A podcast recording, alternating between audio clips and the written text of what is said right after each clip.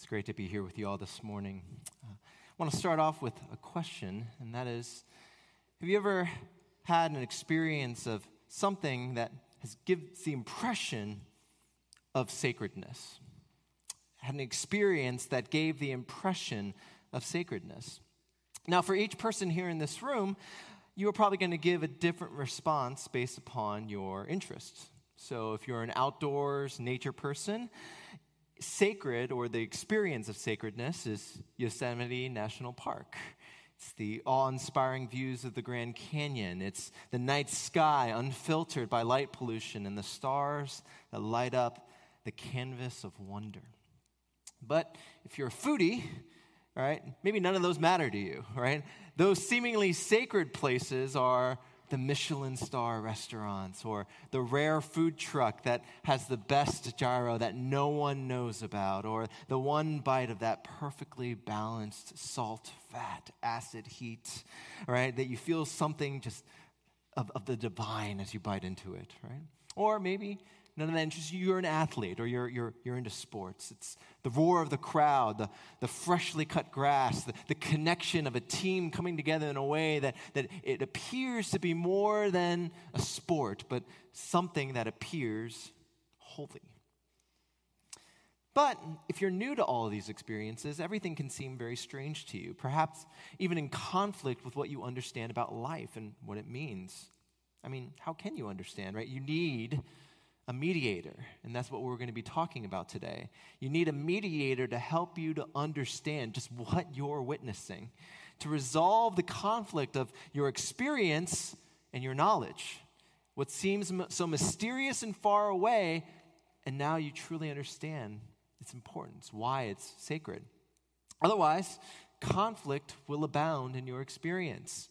You might foolishly show up to the Grand Canyon, snap a selfie, and leave in five minutes. You might ignorantly eat sushi by smashing the roll with your fist and putting it in your mouth. You might think it's wise to go out in the, the sports field and just wing it and do what you want apart from the team. You see, there's an, an understanding of what all these experiences mean and what makes them, quote unquote, set apart, and that you need to take in deeply to understand the wonder of it all. A mediator helps us resolve the tension of the conflict that we have in our lack of understanding, and in turn gives us a blessing that opens our eyes to something wonderful that we never knew that we could see.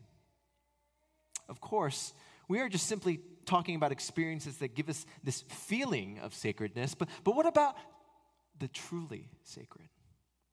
Today's text speaks to us about understanding more of what we discussed last week as Christ as prophet, priest, and king. But today, specifically, we're talking about Christ as priest, that he is the mediator of a new covenant. And in doing so, we are going to go deep into the priestly work of Christ today to understand what is so sacred about Christ's mediating work in the new covenant how Christ opens our eyes to understanding that which seems so strange to us, and how we are blessed to something so wonderful, so amazing, so holy, that it will take an eternity to comprehend. So let's turn our Bibles to Hebrews chapter 9, verses 11 to 15. Let's all stand as we turn there. Hebrews chapter 9, verses 11 to 15. It's in your bulletin, also, it's in, located in your Pew Bibles. Hear now the, the word of the living God. Hebrews chapter 9, verses 11 to 15. But when Christ appeared as a high priest of the good things that have come, then through the greater and more perfect tent, not made with hands, that is, not of this creation, he entered once for all into the holy places, not by means of the blood of goats and calves, but by means of his own blood thus securing an eternal redemption. For if the blood of goats and bulls and the sprinkling of defiled persons with the ashes of a heifer sanctify for the purification of the flesh, how much more will the blood of Christ, who through the eternal Spirit offered himself without blemish to God, purify our conscience from dead works to serve the living God? Therefore, he is the mediator of a new covenant so that those who are called may receive the promised eternal inheritance, since a death has occurred that redeems them from the transgressions committed under the first covenant. Let's pray together. Father, may the preaching of your word illuminate to us how Christ is the mediator, how he is taking what once was mysterious and unknown and opens the door for us to experience true holiness through the Holy Spirit's power. May your word powerfully proclaim this truth to us here today. Lord, be here now. In Jesus' name, amen. You may be seated. So, our text today is, is in the middle of the Hebrew sermon on how Christ is the better prophet, priest, and king that we discussed last week. And in chapter 9, the writer is writing out how Christ's priestly work is greater than all the priests that have come before because Christ now is the mediator of a new covenant. Now, now, when we say new covenant, it's not that the old covenant was insufficient. It's just that now that Christ has arrived, it is no longer needed. Now, why is that? Well, you see, in order to understand this, we need to take our place in the shoes of the Jewish audience that this epistle was written to. So imagine you've spent your entire life with one understanding of how to gain satisfaction into relationship with God. You've oriented your life around the mystery of going to the tabernacle, the tent of meeting, dragging alongside you goats and calves and bulls, knowing that you were defiled with sins. And each of these sins had categories of how your sacrifice was to be made. You had your burnt offerings, you had your guilt offerings, you had your peace offerings, you had all these different offerings, all done in accordance with the Word of God. And you had this very sequence of how to present your sacrifices. And as you were witnessing these things, a drama was unfolding right before your very eyes. You, you, see, you see the goats and the calves and the heifers and in front of you, and, and it's quite frankly very hard to witness what's going on here. You, you look at this animal that had taken your place, you see its blood being shed. You look at it and you were, you were to, supposed to imagine yourself as the one who was to experience that sacrifice. That that animal in front of you being slaughtered should have been you. And you were told by this high priest that he would mediate to God on your behalf to make atonement for your sins. And, and not only that, but on this special occasion called the Day of Atonement, the high priest once a year would make mediation for all the sins of the entire people of God by entering into this place called the Holy of Holies, the most sacred part, to cover all the sins of everyone. Now consider all of that and wonder with me. If you're going through all this experience, how many of you, in looking all this, would still feel a little bit lost? How many of you might be asking yourself, you know, what do all these symbols mean? What is this covenant truly about? Because if you lost focus of what God was doing here in the old covenant, on a surface level, it would appear to be just empty rituals. All of it would appear to look godly, but, but, but not have any evidence of faith in what you were doing. It would appear to be just a bunch of commands and sacrifices and time and resources, burning and slaughtering precious goats and calves, going through the rhythm of religion, exhaustively trying to remember all the rules, and you would have to trust that this would be sufficient to change your life. It would appear that you would have missed out, if you thought this way, on what made all of these rituals and sacrifices holy in the first place. Perhaps you would feel lost in the experience and wonder to yourself, you know, is there something more behind all of this?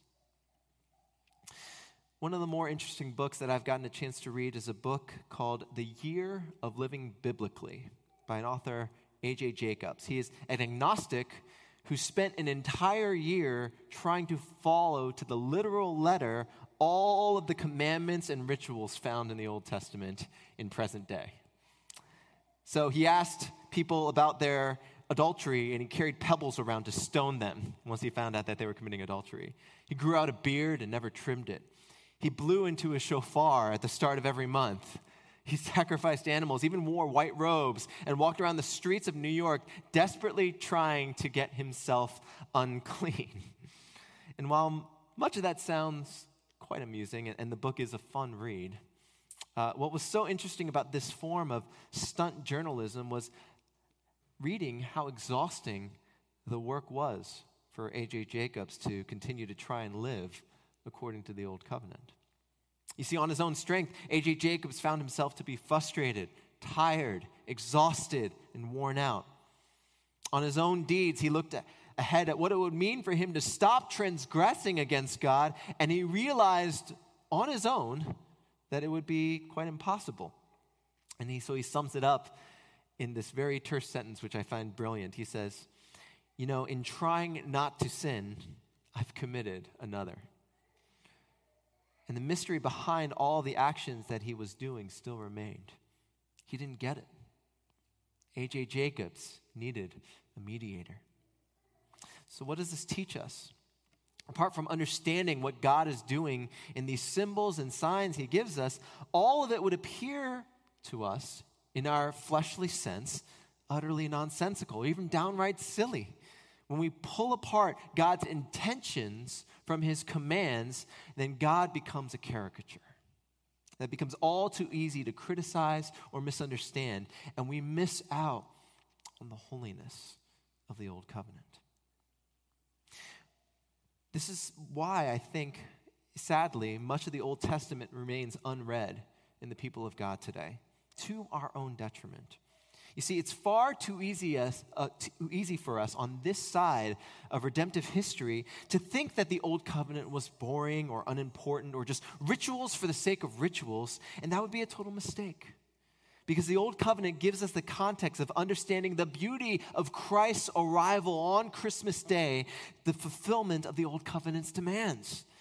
And it would remove from the heart of God's commands the beauty of Christ's priestly work and ministry. Consider the force of the, verse, uh, of the words here in verse 12. Look at verse 12. He entered once and for all into the holy places, not by the means of the blood of goats and calves, but by his own blood, the securing and eternal redemption. Now, hear these words as an Old Testament Israelite. Do you know how freeing that must have felt? To know in part that you have been released from the demands of the ritual law because all that symbolism, all the times that you witnessed the death that you should have died and the sacrifices you've made, all the times that you wondered if atonement truly had been made, all the times you counted on the mediation of the high priest, this Jesus was going to release you from all of that. Think of the release, the freedom how much it would release you from the idea that you needed to, to fake it until you make it. How much would the temple be not a place of a source of guilt and shame, but a place of rejoicing and worship to an almighty God who has forgiven you? You would never need to worry again over whether the high priest's atonements would be enough for you because it is erased forever. You stand in relationship with God forever because of one perfect, better sacrifice bought by Christ Himself. This is why Jesus came into the world. When Christ was born, the mission was now set for what He was going to do. He was going to be the great high priest who would live his life to die for the people that the Father loved. His mission would be to live his life so that his death would accomplish something that empty ritual or empty work could never do you see, this connection to the old covenant is precisely one of the reasons why Jesus came to die for the people of God. In John Piper's short, brilliant work, 50 Reasons Why Jesus Came to Die, 15 of those reasons are rooted in the old covenant to absorb the wrath of God, to cancel the legal demands of the law against us, to become a ransom for many, for the forgiveness of sins, to provide the basis of our justification, the complete, to complete the obedience that becomes our righteousness, to take away our condemnation, to abolish all rituals, to reconcile us to God, to bring us to the Father, to give us confident access to the holiest place, to bring the Old Testament priesthood to an end and become the eternal high priest, to become the sympathetic, helpful priest to free us from the slavery of sin that we might die to sin and live to righteousness. Jesus' life was meant to free us from the old covenant as our perfect mediator, our perfect high priest, to accomplish all of that and so much more.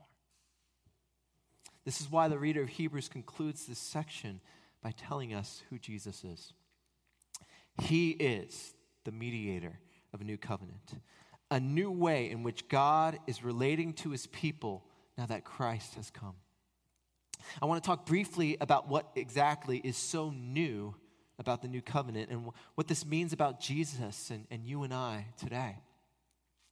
Uh, the first thing is, I want to do away with the misunderstanding that sometimes we are prone to make when we read the Old Covenant. Um, it's sometimes we say in shorthand, and this, this is true in a sense, but not really true. We, we, we sometimes refer to the Old Covenant as a religion by works. And that would be a mistake in reading it because we would fail to see how the Old Covenant was really a righteousness through faith. You see, in the Old Covenant, if you trust the high priest, if you have faith in the work that the high priest was going to do on your behalf, then everything changes. You had, the, you had to believe that the blood of the goats and calves would be enough. You had the belief that, that, that there's this faith that this priest was going to work on your behalf to demonstrate how to make things right with God again. You had to trust that the priest knew that he, what he was doing, that when he would go to the holy place, places, trust that his mediation would make atonement for you. You had to trust that this tent, this, this tabernacle, was, was made according to the will of God, even as you were wondering what it all pointed to. The sacredness of the moment is, is, is, you see, is not in what you see in front of you, but the faith in what you don't see. You had to have faith that God was going to do what he said he was going to do, and in the way that God said that he was going to do it. You see, it's not that the old covenant people of God had one way of salvation and the new covenant people had another. You see, after the fall of Adam, we were all under the mercy of God in his relationship to us. This is what the Westminster Confession calls the covenant of grace. And that covenant of grace is both in the Old and the New Testament the same but it is administered differently. If you want a good read, look at the Westminster Larger Catechism, question 32 that he freely provides and offers to sinners a mediator to him, that, that he requires faith as the condition to interest them in him, that his promise, he gives his spirit to work in them that faith, and that through the spirit alone enables them to holy obedience. But see, the administration is what makes the old and the new covenant different. This covenant of grace, though, that was administered through the promises, prophecies, sacrifices, and symbols in the old, but now in the new covenant through the ordinary means of grace the word, sacrament, and prayer. Because now Christ has come in full. We are no longer bound to the old covenant administration of grace, but a new one found in the ordinary means of grace. For both the Old and the New Covenant, they were there to remind us of the grace of God working through the mediator and how the sacrifices made showed us the death that we rightly deserved and how we are redeemed through that sacrifice.